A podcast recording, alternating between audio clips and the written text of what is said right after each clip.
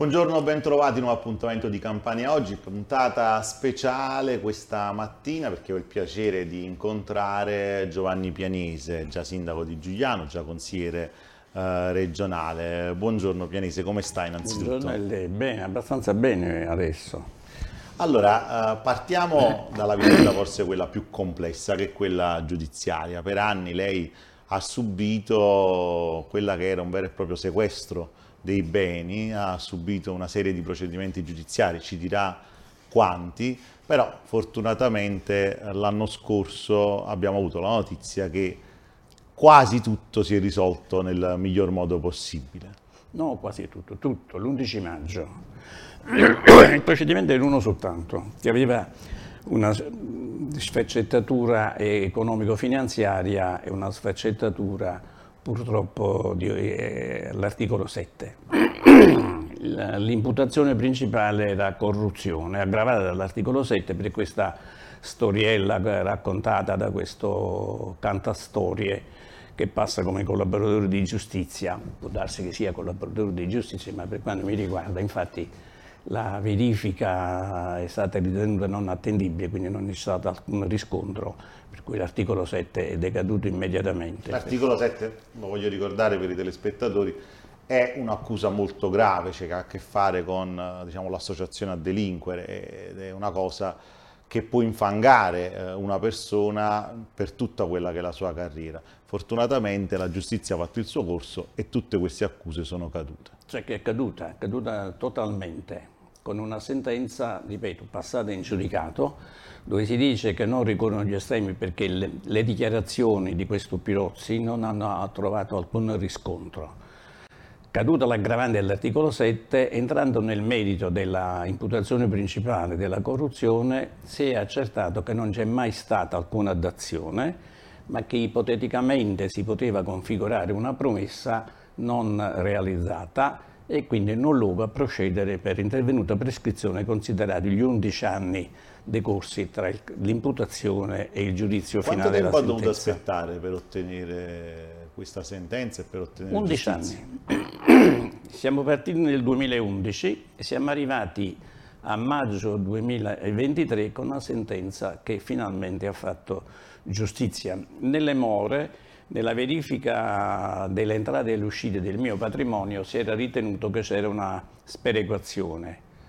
Contestata la sperequazione, dimostrato invece che c'era un attivo da parte, da parte mia, non è stato mai dato una controindicazione, quindi siamo andati direttamente alla fase finale in sentenza dove si è dimostrato la congruità del patrimonio e quindi la liberazione di tutto il patrimonio. Posso fare una domanda un po' personale? Da quello che ho capito le hanno tenuto sotto chiave tutti i suoi beni, addirittura anche la casa nella quale lei viveva e vive?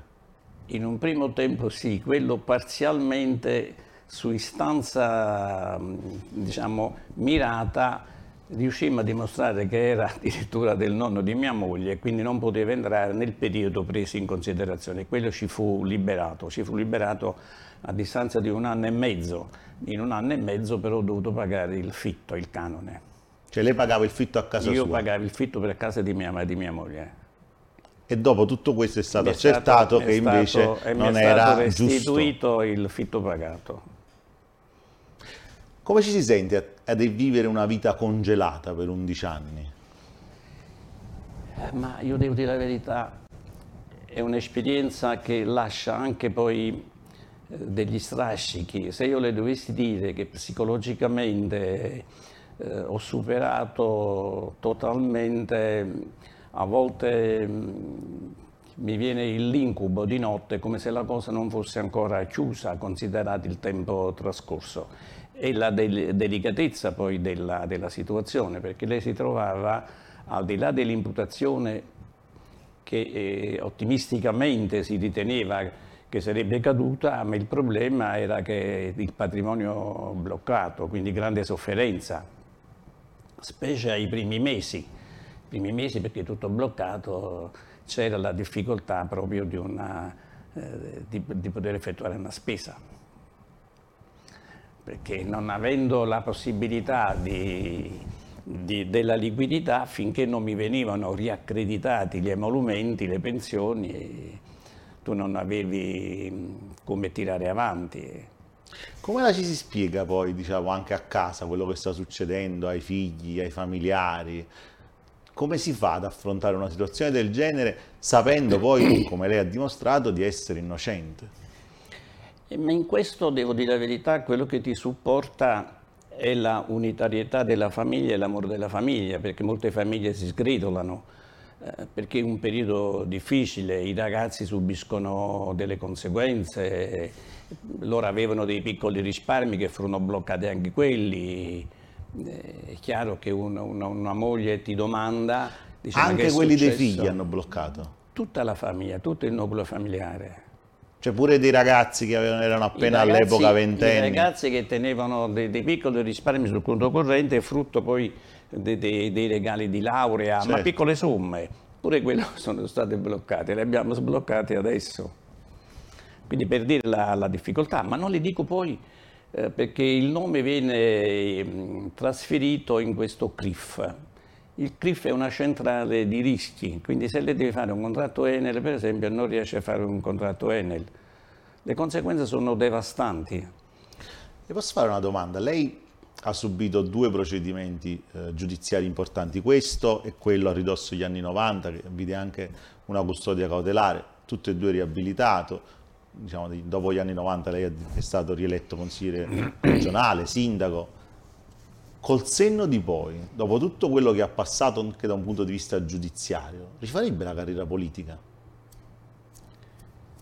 È una domanda che non mi sono mai, mai posto, devo dire la verità, perché poi in effetti si trova non una giustificazione, si trova una motivazione. Negli anni 90 io fui, diciamo, incluso in una lista che doveva portare ad, ad, alcuni personaggi, ma la domanda mi fu fatta all'interrogatorio, l'interrogatorio il PM mi domandò, eh, mi disse, c'è del, del, referente politico che dice, io dissi... Mm, er-, era Pomicino, lo dico per chi non conosce la storia politica di Giovanni Pianesi. Giovanni Pianesi negli anni 90 era il numero due di Pomicino, che era il numero due di Andreotti, cioè diciamo in linea diretta era uno dei politici più importanti del sud Italia e lanciato anche a fare questo lo dico io, lei non lo confermerà, ma il presidente di regione, perciò era in un momento della carriera importante, Tangentopoli diciamo, blocca questa carriera e un po' poi quello che è successo anche dopo, perché dopo che lei ha fatto il sindaco era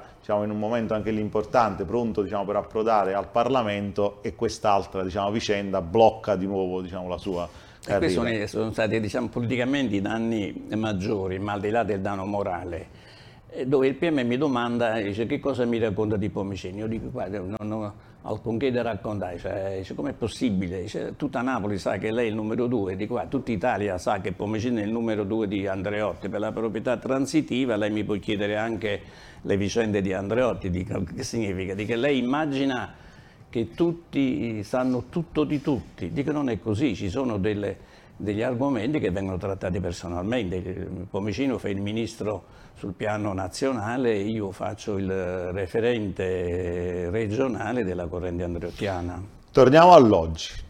Come si è sentito l'11 maggio quando penso che, non so se era in sede o l'ha chiamato il suo avvocato e le ha detto Pianese, tutto è no, risolto? No, stavo in sede, ho assistito alla lettura della, della sentenza Devo dire la verità, non ho fatto salti di gioia. Naturalmente l'avvocato si è congratulato e ci siamo congratulati a vicenda che si era chiusa finalmente questa dolorosa vicenda. Passiamo, chiudiamo gli aspetti giudiziari che sono importanti, però fortunatamente diciamo, si sono risolti. Passiamo agli aspetti più eh, politici. Quando ci siamo visti per eh, parlare di questa intervista, la cosa che lei mi ha detto, eh, dice Giovanni guarda, che in privato ci diamo del tu, dice Giovanni guarda, io voglio dire la prima cosa che ho fatto il sindaco per questo tempo, perché pare che a Giuliano abbia governato solo io. Ma questa è una sensazione che ho io, cioè la gente ricorda il sindaco pianese, faccio una confidenza, l'altro giorno stavo aspettando fuori casa un appuntamento, una signora passa e mi apostrofa dicendo ma lei è stato il sindaco di Giuliano? Io mi ricordo...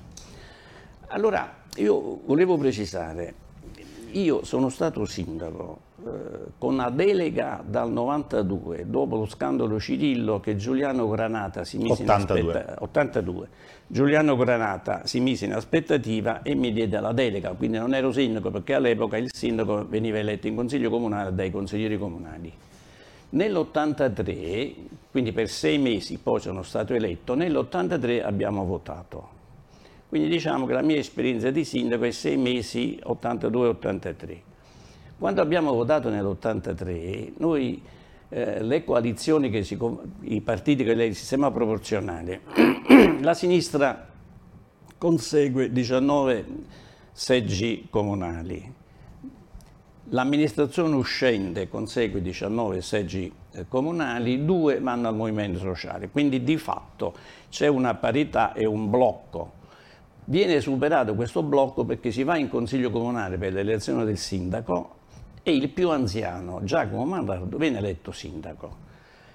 Democrazia Cristiana, Partito Socialdemocratico, Liberali e Repubblicani nella votazione della Giunta si astengono per un far play istituzionale, perché altrimenti pure là veniva eletto l'assessore più anziano, eccetera, eccetera. Quindi veniva fuori un, un, caos. Per dare la dimostrazione che c'era una democraticità e c'era anche la volontà di sperimentare un confronto dialettico politico programmatico, noi demmo la possibilità che il professore Mallardo formasse una giunta social comunista, Partito Comunista e Partito Socialista, che dopo sette mesi però va in crisi, decade e quindi dovremmo ritornare in Consiglio Comunale per l'elezione del nuovo sindaco che memoria. Punto...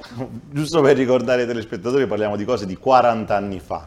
Giusto 40 anni fa. 83-84, quindi arriviamo nell'84, che le elezioni avvengono nell'83, sette mesi fino a dicembre e gennaio resta sindaco Giacomo Malardo, arriviamo nell'84 e vengo eletto in Consiglio Comunale sindaco con la coalizione pentapartitica, con l'astensione, voto favorevole però sulle cose del Movimento Sociale Italiano, quindi 21-19, 21 però non politicamente organico, 21 con voti convergenti su, su argomenti che il Movimento Sociale Italiano all'epoca riteneva di interesse comunale. Quindi io diciamo, ho fatto il sindaco dall'84, poi si è tornati a votare nell'88, quindi quattro anni.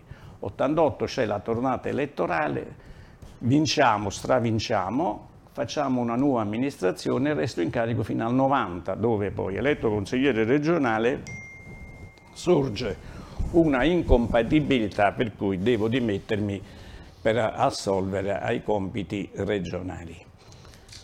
Cioè 84-90. La, primo, la prima fase, il pianese, la prima, diciamo... La prima fase, il primo step. Pianese 1 84 Diciamo sei anni pieni. Sei anni pieni. Se dovessi fare adesso il resoconto di ciò che è stato reali Però realizzato... Io le dico un piccolo appunto, con diciamo, il grande affetto per il sindaco Basile che poi... L'ultimo anno l'ha fatto Basile. Che, la, che diciamo, è stato il suo successore, però diciamo, anche in quell'anno lei da Napoli un po' governava la città di Giuliano, essendo consigliere regionale, avendo la sua vecchia amministrazione, perciò direi sette anni. Se, sei anni e un anno, diciamo, a metà. Guardi, io le dico per esperienza. No, no, continuiamo a contare, perché sennò non, non, non ci arriviamo più poi al 2023.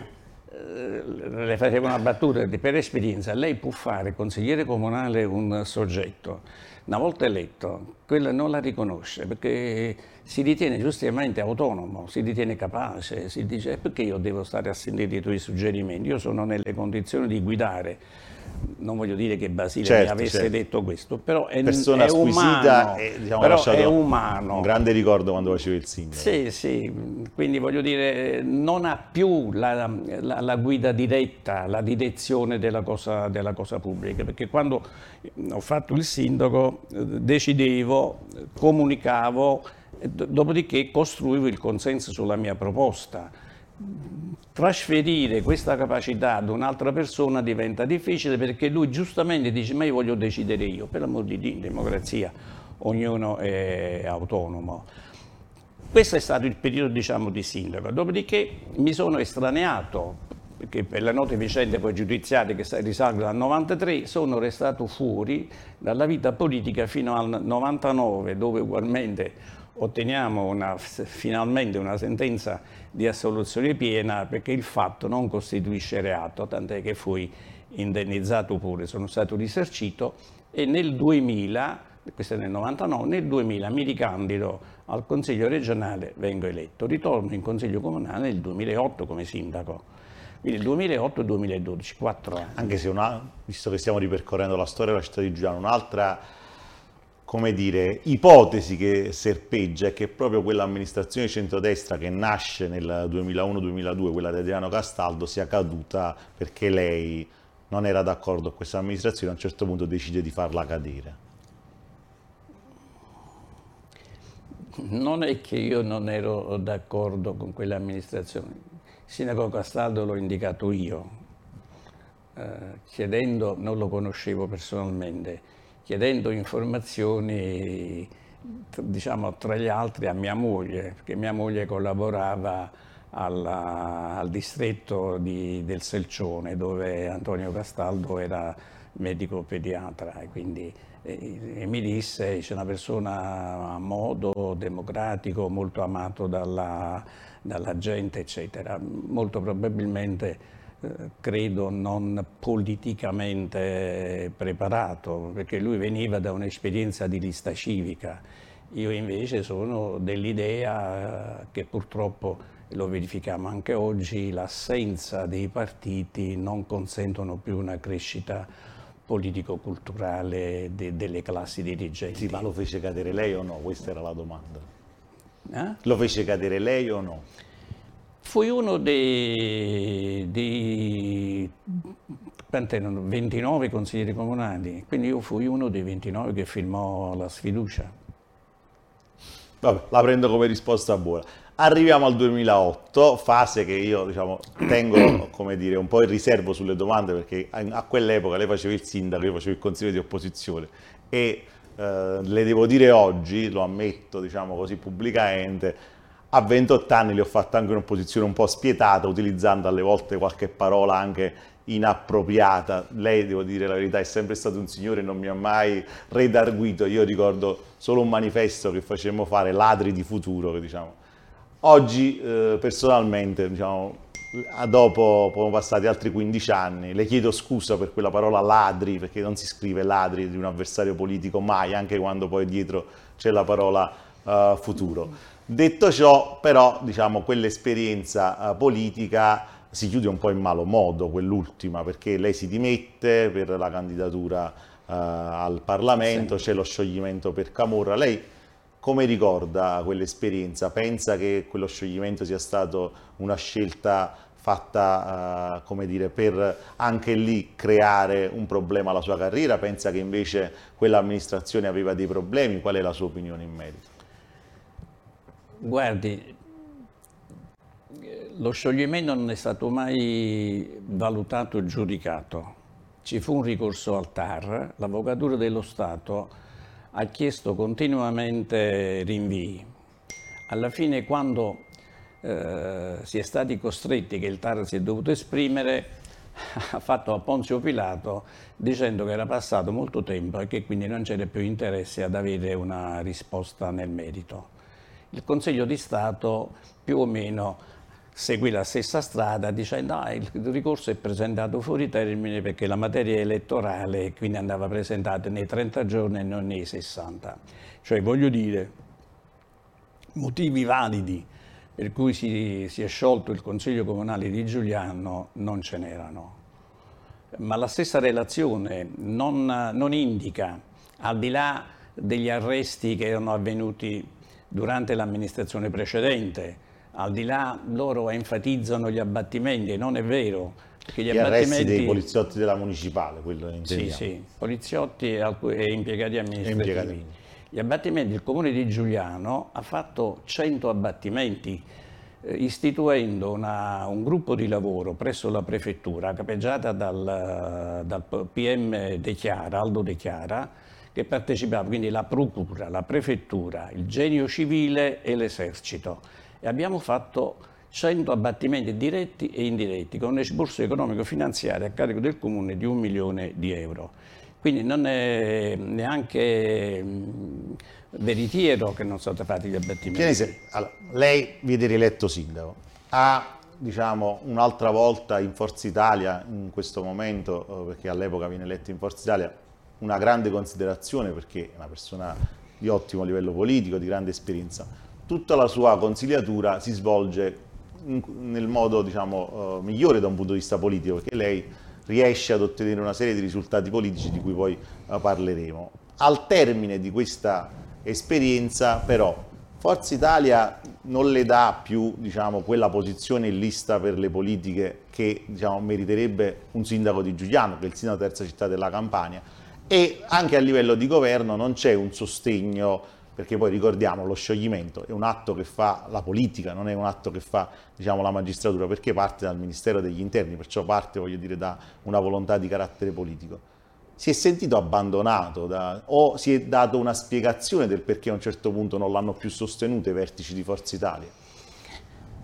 Ma eh, lei se pone questa domanda ha un'idea di partiti diciamo stabili, di forze politiche che si fanno carico dei problemi del territorio. Questa era la concezione della Prima Repubblica e io che avevo una formazione del, di, da prima Repubblica immaginavo di avere la stessa copertura, la stessa forza politica che avevo negli anni 90, quando un prefetto per esempio non si sarebbe mai permesso di dirmi delle cose. Che, che il giorno dopo, eh, a proposito dei Rom, dopo l'impegno che io avrei realizzato un campo Rom a Giuliano e gli altri venivano distribuiti sul territorio in proporzione eh, in vari comuni in una percentuale diciamo, tollerabile da parte delle popolazioni locali, fui chiamato dicendo dobbiamo fare un nuovo campo rom, io ho avuto un finanziamento di 10 miliardi. Io dissi guarda ma l'impegno è un solo campo rom, gli altri no. Dopodiché per uscirmene proposi, dico vabbè l'argomento lo porto in consiglio comunale. Vediamo il consiglio comunale come si esprime, perché la mia opinione è quella di non accettare altri Rom perché se passa il principio che il comune di Giuliano mette a disposizione i terreni per i Rom, noi diventiamo il più grande campo Rom d'Europa. Vengono tutti qua, perché è chiaro, ci andiamo a Giuliano perché Giuliano ci dà ospitalità.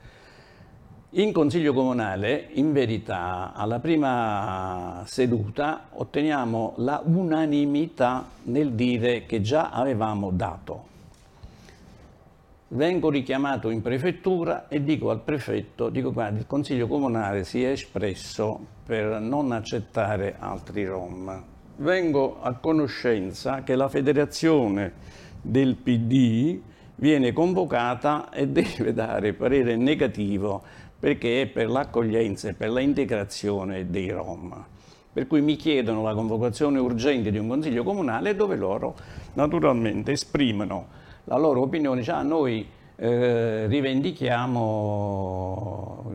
la capacità di essere un, una città Quindi accogliente. Perché sta raccontando questa vicenda importante? Le Lei sto, pensa che sia collegata tutto questo allo scioglimento? Alla fine, perché alla fine di questo incontro lui mi dice, dice Sindaco, lei perderà 2 a 0.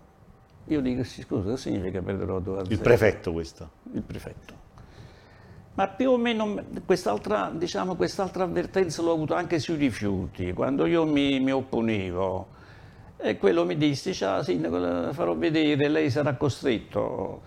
Eh, dice, se lei invece collabora e prende rifiuti, noi fa facciamo un encomio alla città. All'epoca un commissario era un generale dell'esercito. Io dissi, guardi, dico generale, io ho fatto, c'era presente il consigliere Ciccarelli, dissi, io ho fatto il militare, Dico, là va bene la medaglia alla bandiera, dico, noi siamo una città, l'encomio serve a poco a fronte di, del danno ecologico, di salute, se ci prestiamo ad accettare, a diventare lo sversatoio della regione Campania.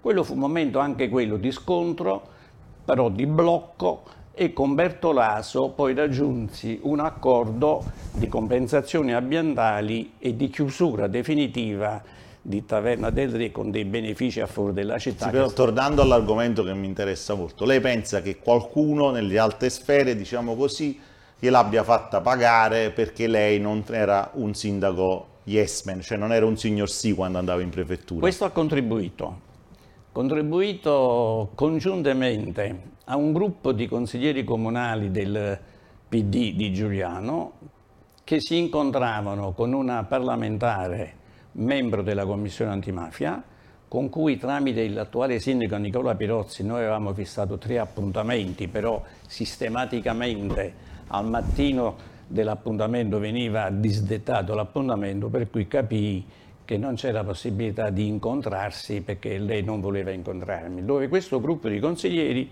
eh, pressava per lo scioglimento del Consiglio, per la commissione di accesso e lo scioglimento del Consiglio Comunale di Giuliano, non avendo, a mio parere, molto probabilmente, ma è un'opinione mia, la capacità di giustificare una sconfitta elettorale del 2008. Quello è facile.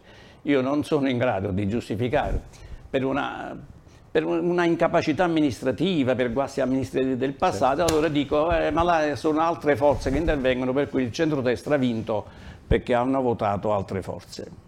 Questa è storia, perché poi ognuno dei partecipanti... Torniamo, torniamo, alla politica, anche perché su questo argomento, essendo io, come ho ricordato all'inizio, parte in causa, non voglio più fare domande, perché sennò diventerei poco arbitro e un po' diciamo, più di parte. Però noi abbiamo detto una cosa importante, lei ha governato sei anni negli anni Ottanta, quattro anni e mezzo anni. Nel, nel 2000 e una cosa diciamo, nessuno la può negare, cioè le amministrazioni pianesi hanno lasciato importanti opere pubbliche in questa città. Lei ci teneva a rivendicarlo? Ci, ci tengo tanto a rivendicarlo per dire che eh, la politica e la capacità eh, di proposta e la capacità di farsi trovare preparati al momento in cui ci, altri livelli istituzionali devono assumere delle decisioni di finanziamento. Nel 1990, quando mi candido alla regione, eh, faccio un, un manifestino, ce l'ho qua per dire che è storia, dove presento alla città un resoconto di ciò che ho fatto in questi 4, 6 anni. Ebbene, in questi sei anni noi abbiamo realizzato la casa comunale, abbiamo realizzato la sede del commissariato di pubblica sicurezza che io immaginavo una piccola questura a servizio di una vasta area del territorio. Abbiamo realizzato la caserma dei carabinieri, ampliandola, perché in un primo tempo il progetto era di dimensioni ridotte. Abbiamo realizzato sette edifici scolastici nuovi, sette, con una procedura dove io devo dare atto, l'ho sempre dato atto, anche di collaborazione dalle forze di opposizione. Le dico perché. Sempre accreditato, eh, andai al Ministero della Falcucci chiedendo di essere inserita nei finanziamenti per gli edifici scolastici. Loro mi dissero, guardi sindaco, noi stiamo per fare il programma, però i termini scadono domani e le dovrebbe fare una richiesta. Dica perché ci vuole fare una richiesta? Dice, no, la richiesta la deve fare con delibera di consiglio comunale. Che faccio? Mi metto in macchina, dalla macchina avviso la segretario comunale di convocare per il giorno dopo il consiglio comunale dicendo di predisporre già la delibera di consiglio comunale con allegato il dibattito. Faccio una telefonata ai capigruppo motivando che è inutile eccepire la ritualità del Consiglio Comunale convocato ad Oras, perché c'era il danno che si faceva alla città di perdere i finanziamenti. Il giorno dopo, in mattinata, facciamo il Consiglio Comunale, a mezzogiorno finiamo, a luna mi rimetto in macchina, vado al Ministero e consegno la delibera. Questo grazie alla collaborazione del professore Mallardo e della collaborazione anche del Partito Socialista nella figura del dottore Coppola e di Nardo, che collaborano dicendo, ah, cioè assecondando. Eh, c'è il mercato ortofrutticolo. Dopodiché il mercato ortofrutticolo nasce dall'amministrazione di sinistra, devo dire la verità, fu un'intuizione del consigliere comunale Gargiulo che si interessava di agricoltura che ottenne, eh, più che ottenne il finanziamento per il mercato, la Cassa per il Mezzogiorno programmò tre grandi mercati all'ingrosso, Mugnano, Pozzuoli e Giuliano, con delle concessioni direttamente Cassa per il Mezzogiorno imprese. Quando mi sono insediato il mercato era fermo, perché poi nel frattempo nel 1980 c'era stato il terremoto e quindi le, le, le, strutture dovevano essere adeguate al grado sismico e non, non le dico, lo può chiedere in famiglia. Le, le, le, giornate che abbiamo trascorso a Roma, Cassa per il Mezzogiorno. Quanto tempo ci avete messo per costruirlo? Costruito è partito poi, eh, abbiamo finito nel, nell'89-90, quindi abbiamo impiegato 4-5 anni. Una struttura del genere. Però una struttura del genere con eh, aumento di, di finanziamenti, perché il finanziamento iniziale era 4 miliardi e mezzo all'ire. Eh, alla fine è diventato quasi 6 perché, ripeto, eh, fu necessario fare le, gli adeguamenti strutturali. Pieni, se già stiamo chiacchierando da 30 minuti, il tempo con lei vola e ci sarebbero ancora tante cose da dire. Però io mi vorrei soffermare su un aspetto che penso sia importante per la città, per il dibattito. Quello che lei mi ha fatto capire, mi ha trasmesso in queste interviste, è che un tempo Giuliano contava. Contava perché aveva uomini politici che forse avevano altri valori, ha parlato del rapporto di collaborazione tra maggioranza e opposizione, contava perché c'erano dei canali aperti con Roma, con Napoli importanti. Però è un dato di fatto che sono anni ormai che Giuliano conta poco o quasi non conta più. Basti pensare che insieme a Giuseppe Pietromaisto penso che lei sia stato l'ultimo consigliere comunale, l'ultimo consigliere regionale, pardon, eletto a Giuliano, penso che non ce ne siano stati altri se la memoria non mi inganna. Lei è Maisto e basta delle, delle, delle sì, ultime tornate. Infatti, lei... Che cosa è successo? Perché Giuliano, che è una città così grande, così complessa, con tanti anche abitanti che sono una forza elettorale, non riesce più a contare? Allora sono due aspetti diversi.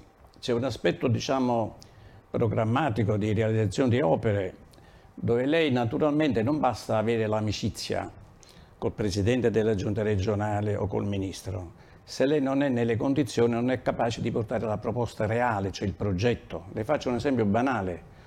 Giuliano a quell'epoca fu capofila e tenne 40 miliardi di finanziamento per la bonifica dell'Alvio Camaldoli non è che l'Alvio Camaldoli è di competenza del comune di Giuliano, perché noi siamo partiti da Chiaiano Mugnano, abbiamo attraversato Calvizzano, Giuliano, Qualiano, siamo arrivati fino allo sbocco dell'Alvio Camaldoli, cioè all'Icola. E Giuliano ha fatto capofile, Giuliano ha avuto finanziamento e quindi Giuliano ha fatto il, i lavori, costruendo in fregio al Camaldoli una rete per le acque nere. Ora, se io non ho questa capacità, di portare un'idea progettuale, di far capire la necessità. È chiaro che, e mi limito ad un fatto territoriale, ma l'Alvio Camaldoli, quando attiene Giuliano, è, è poca roba, quindi è, è, insignificante risanare solo il tratto di competenza del comune, perché se poi o a valle c'è un'altra volta una immissione di acque eh, luride, miste, Ci vuole una visione inquina. politica complessiva, mi sta Questo dicendo, cosa che secondo lei è mancata perfetto. in questi anni. Io non lo so se è mancata o non è mancata, non voglio entrare nel merito, non voglio polemizzare. Lei mi ha fatto una domanda e io le sto rispondendo in questi termini, cioè lei quando va al tavolo della trattativa, lei, mi hanno insegnato, lei mette le carte sul tavolo, ha vinto, perché gli altri arrivano impreparati.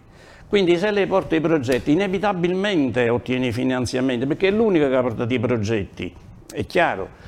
Per quanto invece attiene la capacità poi di... Lei deve superare delle gelosie interne. Durante diciamo, gli anni eh, della, della, mia amministrazione noi avevamo coperto tutte le caselle istituzionali, noi avevamo Arturo Pilozzi consigliere regionale, un consigliere, eh, consigliere provinciale, un consigliere regionale, un parlamentare nazionale e un parlamentare europeo, cioè noi avevamo coperto in un accordo generale fra Andreottiani e Dorotei non in una guerra interna fratricida, perché gli interessi, al di là dei personali, perché se sono valido, sono valido, è inutile che faccia la guerra al Doroteo se poi non sono capace di ritagliarmi uno spazio per incapacità culturali, politiche. Per i giovani era un'altra corrente della DC opposta agli andreottiani, perciò Perfetto. giusto per capirci. E quindi né tantomeno io avevo gelosia che un Doroteo facesse un passo avanti, perché il tutto andava a vantaggio della città. E perché oggi non ci riusciamo? Ma oggi non si riesce, a, cioè non si riesce perché uno i partiti non ci sono. Due, credo che prevalga questa gelosia personale, anziché gli interessi generali, gli interessi particolari. Ehm, io non voglio che tu cresca perché altrimenti mi fai ombra. Noi avevamo una, una concezione diversa. Se tu sei bravo, ehm, e mi superi, mi superi sulla bontà della proposta. La bontà della proposta eh, ne beneficia la città. Non so se è chiaro. Io non sì, vedo quest'ansia. È mai possibile che, facendo degli esempi e parlando proprio di quello che è vicino a noi, Sant'Antimo, per anni con i Cesaro ha avuto comunque dei riferimenti politici importanti, poi Cesaro saranno giudicati, il padre della magistratura, il figlio spero dagli elettori perché merita di ricandidarsi. Villaricca con l'Elotop è arrivato in Parlamento, oggi Qualiano con Schiano è un leader di Forza Italia a livello provinciale. È mai possibile che la più grande città di questo comprensorio invece è ferma al palo? E che devo rispondere? Forse molto probabilmente non c'è la capacità di interloquire con i vertici de che decidono. Non lo so, ripeto. Ma il tutto io lo baso sempre. Eh, su quest'ansia, eh, sull'amore... Sì, però lei se lo sarà posto il problema, mi permetta se la interrompo. Lei, di fatto, è inutile che ci giriamo attorno, è stato l'ultimo leader politico di questa città. Non è che c'è altro da dire, perché un altro leader politico è stato Gerlini, ma non è riuscito a fare nessuna elezione dopo il Consiglio Comunale e dopo la carica di sindaco. Lei è stato l'unico leader che ha fatto un percorso, due volte azzoppato dalla magistratura, due volte riabilitato, ma è stato l'unico è l'ultimo leader. Lei utilizza questa, questo termine leader. Diciamo che sono stato uno che ha avuto esperienze a livelli superiori, eh, molto probabilmente avendo maturato un credito nei confronti di, di, di chi decideva, di chi assumeva queste, queste, aveva queste responsabilità di scelte di classe politica. Io non lo so oggi quali sono i rapporti eh, di un leader locale con la dirigenza provinciale regionale o addirittura nazionale. Io le posso dire i miei rapporti, io eh, avevo accesso a tutti i ministeri, mm, adeguatamente, le faccio una battuta, che lo raccontavo giorni fa a Vittorio, ingegnere russo, dirigente del comune, di Vittorio, ti ricordi, lei ricorderà la, la mareggiata a Napoli. Come no? Quando ci fu la mareggiata a Napoli con dei danni, il governo stanziò dei, delle provvidenze per l'adeguamento delle, delle reti fognarie. Accreditati al Ministero della Protezione Civile ci presentiamo Vittorio ed io al capo di gabinetto e dice, no, cioè, dottore, dice, sindaco, come mai? Dico, no, dottore, noi siamo venuti perché vorremmo pure noi un, un finanziamento per l'adeguamento perché abbiamo avuto danni dalle mareggiate. Lui mi lasciava parlare, però io capivo che c'era un sorriso quasi ironico. Dopodiché mi disse, dice, sindaco, ma perché Giuliano c'è il mare? Disse, come Giuliano c'è un mare? Noi abbiamo 6 km di costa, abbiamo il mare, confiniamo Poz con Pozzuoli e Castel Volturno. Al lui sorridendo mi disse, dice, ma lei sa io di dove sono? Dottore Puoti. Disse, no, non lo so, io sono di Santa Maria. Dice, per cui conosco bene il territorio, Dice, però lei ha talmente una capacità, una faccia tosta, che io due miliardi glieli do come finanziamento. Noi con quei due miliardi facemmo la fogna dei Via Verdi. Vittorio non parlava, quando scendeva ma tu nemmeno andiamo a incocciare proprio un capo di gabinetto di Santa Maria. Ma questo per dire cogliere ogni occasione per drenare un vantaggio per, per la città. Le faccio le ultime due domande. La prima è un po' cattiva. Di certo Giuliano non è una città dove si vive bene, è una città che ha avuto uno sviluppo disarmonico, una città che ha tanti difetti. Lei in ogni caso, anche se ci ha tenuto a dire io ho governato solo 10 anni degli ultimi 30, però ne ha governati 10, si sente di aver sbagliato qualche cosa? Ma eh, se io dovessi riconoscere con la mente del, del poi ehm, degli errori, ma perché cambiano i tempi, cambia la società, cambia culturalmente l'impostazione anche progettuale. Per esempio io la casa comunale che ho voluto fortemente al corso Campano, immaginando che se noi togliamo la casa comunale dal corso Campano, il corso Campano avrebbe fatto la fine di Camposcino, ma non per mortificare Camposcino, nel senso di dire che non attira più una popolazione. Infatti oggi c'è un abbandono di via Roma, Corso Campano e qua un'amministrazione attenta dovrebbe porsi il problema perché la città si è sviluppata in altra zona e, non, e, si abbandona il centro storico e che cosa devo fare io per riportare la vivibilità al centro storico. Così come la zona di, diciamo, di Via Pigna, quei palazzoni molto probabilmente non li avrei consentiti, tant'è vero che nel disciplinare le zone C io abbassai l'indice di costruzione, quindi riconoscendo un errore. Tenga conto però che il piano regolatore noi ce lo siamo trovati con un commissario ad acta, eh, c'era un ingegnere della, della, regione che ha curato il piano regolatore, quindi noi l'84 fu ratificato dall'amministrazione a guida Mallardo e poi successivamente lo abbiamo ratificato noi perché c'erano del, delle osservazioni.